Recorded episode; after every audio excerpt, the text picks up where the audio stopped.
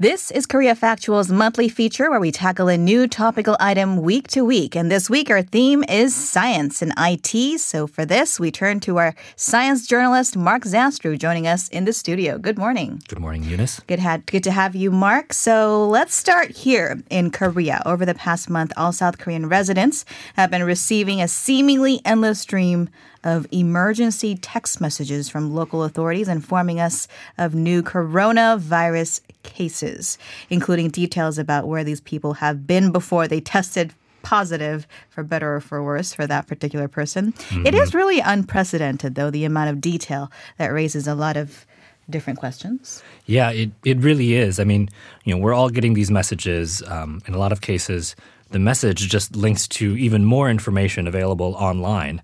And so if you actually follow that link, you know, usually it's going to your local GU or district office's uh, website.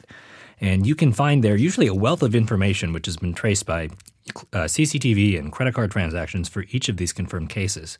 Uh, if you haven't gone online to check these out, I'd recommend it just for curiosity's sake. Uh, in some districts, it's, it's not just the names of businesses, but it's down to the individual rooms that they were in, when even they used a toilet, and whether or not they were wearing a mask at that time. And yes, uh, even visits to love motels are in some of these public records. Right. And because of the specificity of this data, some people have raised concerns about privacy.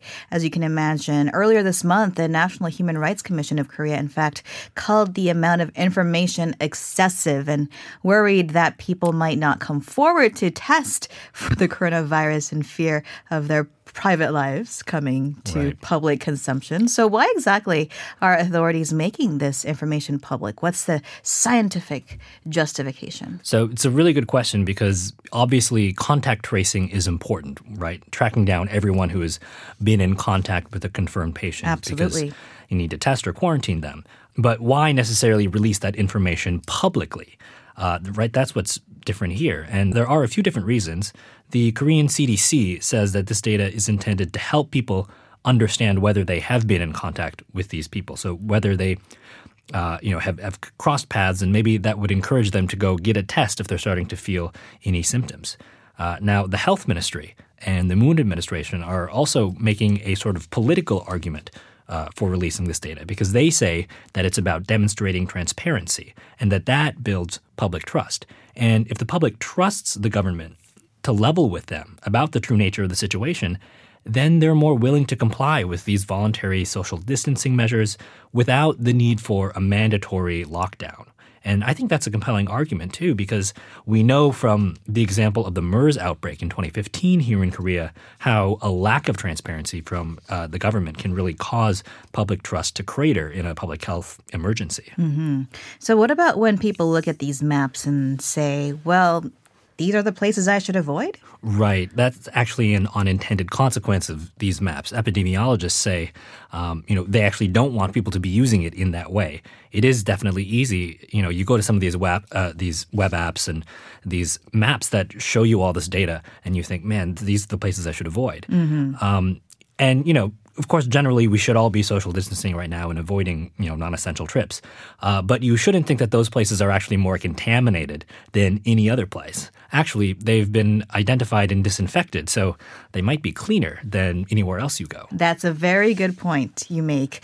Uh, and this is a practice that has received a lot of attention overseas. How does this compare to what other countries are doing? So probably the country that is doing the closest to what we're doing here, uh, I think, is Singapore, because they also have an excellent contact tracing operation and a really slick interactive portal online with visualizations of all their information. And they are also releasing, you know, names of businesses that infected cases have visited um, in a sort of travel log format, but it's not as detailed. It's not going right down to the minute, uh, the individual rooms, uh, the way that some districts are doing here. And if you look outside of Asia, um, authorities are also interested in making use of some kinds of location data, but they're more focused um, on getting a hold of data from people's phones. So in Israel, the National Security Agency does have access to mobile phone information, and they're using it to track infected cases There have also been reports out of Europe and the US where the governments are looking at using mobile phone movement data, but in a more general, aggregated, sort of anonymous way, where they want to look at a huge data set of movement and try to figure out patterns uh, of movement that might help them better understand the overall spread of the disease. So, not so much individual cases. Okay. And curious to know what your personal views on this are. Is releasing this amount of information justified, or is it a step too, too far?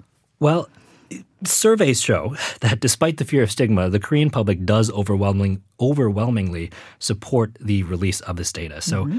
yeah, I think that then is a reasonable trade off. And to be honest, I kind of get annoyed every time I see uh, Western media call South Korea's response draconian or a surveillance state. Mm. Um, you know, I think a lot of people are sort of lumping measures like this in with what is, has happened in parts of China around Wuhan, and they say, well, you know, this is what Asia has done, but it's incompatible with Western democracies. It's authoritarianism versus privacy. And I think that's a false frame in a sense, because yes, this is a lot of data that authorities and epidemiologists have access to, but a surveillance state wouldn't take that data and then make it public for everyone to see and access, right? Mm-hmm. So, really, in a sense, this is government transparency versus personal privacy. And both transparency and privacy are values associated with democracies and free societies. You don't normally pit them against one another, but they sort of are in opposition here. And so I think every country is going to find its own balance um, along this scale. And when people understand that this loss of privacy uh, is for the benefit of public health, then I think people are willing to make some trade offs. Right. These are extraordinary times, as we all keep on saying. Well, speaking of surveillance states, let us uh, briefly talk about this story out of China, where a company has built facial recognition technology that can recognize you even if you're wearing a mask, which a lot of us are these days, right? That's right. It's such a 2020 story obviously, if everyone is wearing a mask like they are during this outbreak, mm-hmm. uh, current facial recognition technology doesn't work. That's because like more than half of your face is covered. Exactly. And of course, it's using not just the way your face looks, but also supposedly in some cases, right, it's going to be using uh, the topology of your face, the shape of your face. And so if that's covered, it can't it can't identify you. Makes sense. And you know, so that's bad not just for governments that you know may want to surveil you, but also a lot of workplaces use facial recognition cameras to authenticate their employees when they walk through the door. People have phones that use their facial recognition. Absolutely, technology. right. It doesn't work. And that's super annoying, right? right? Actually, if I could have this technology anywhere, I want it to work. It's going to be on my phone where yeah. I can actually use it. But um, in this particular instance, uh, there is this Chinese company that makes a lot of these cameras uh, that are designed to be placed at the doors of, of company offices to authenticate people when they come in. This company is Hanwang. And they have announced that they have trained their algorithms to identify people only by using their eyes and basically the, the area around the top of the face, the areas that are not covered by a mask. And they say that their algorithms now work with 95% accuracy. And frankly, I'm a little impressed that it works that well with so little information. Right. Uh, and I'm a bit scared actually that it does so well. Um, you know, they say you know, they're they're a company. They don't plan to sell this to say the Chinese government. Mm. But it actually, how successful it is, it makes it seem like pretty much any company could also follow, uh, you know, reverse engineer what they've done and, and train their algorithms to the right. data of your f- eyes and the top of your face. Right, whatever's not covered by the mask. Huh. And um, which I guess you know can also can include a little bit of hair, right, your your hairstyle and, and so on. But you know, obviously there is potential for this technology to be misused. I mean, if you think about you know protests in Hong Kong where people wear masks to hide their faces. Uh, that might not work anymore. Right. And this is ironic because in China, people had been complaining that they have to wear a face mask and that facial recognition would not work on your phone, payment kiosks, and otherwise. It is very inconvenient. Yeah, it really is. And, you know, actually, one funny thing that came out of this was uh, there's an artist in San Francisco named Danielle Baskin who actually mm-hmm. created an online store. Maybe you saw it, where you can buy a face mask, a custom face mask with your own face printed on it.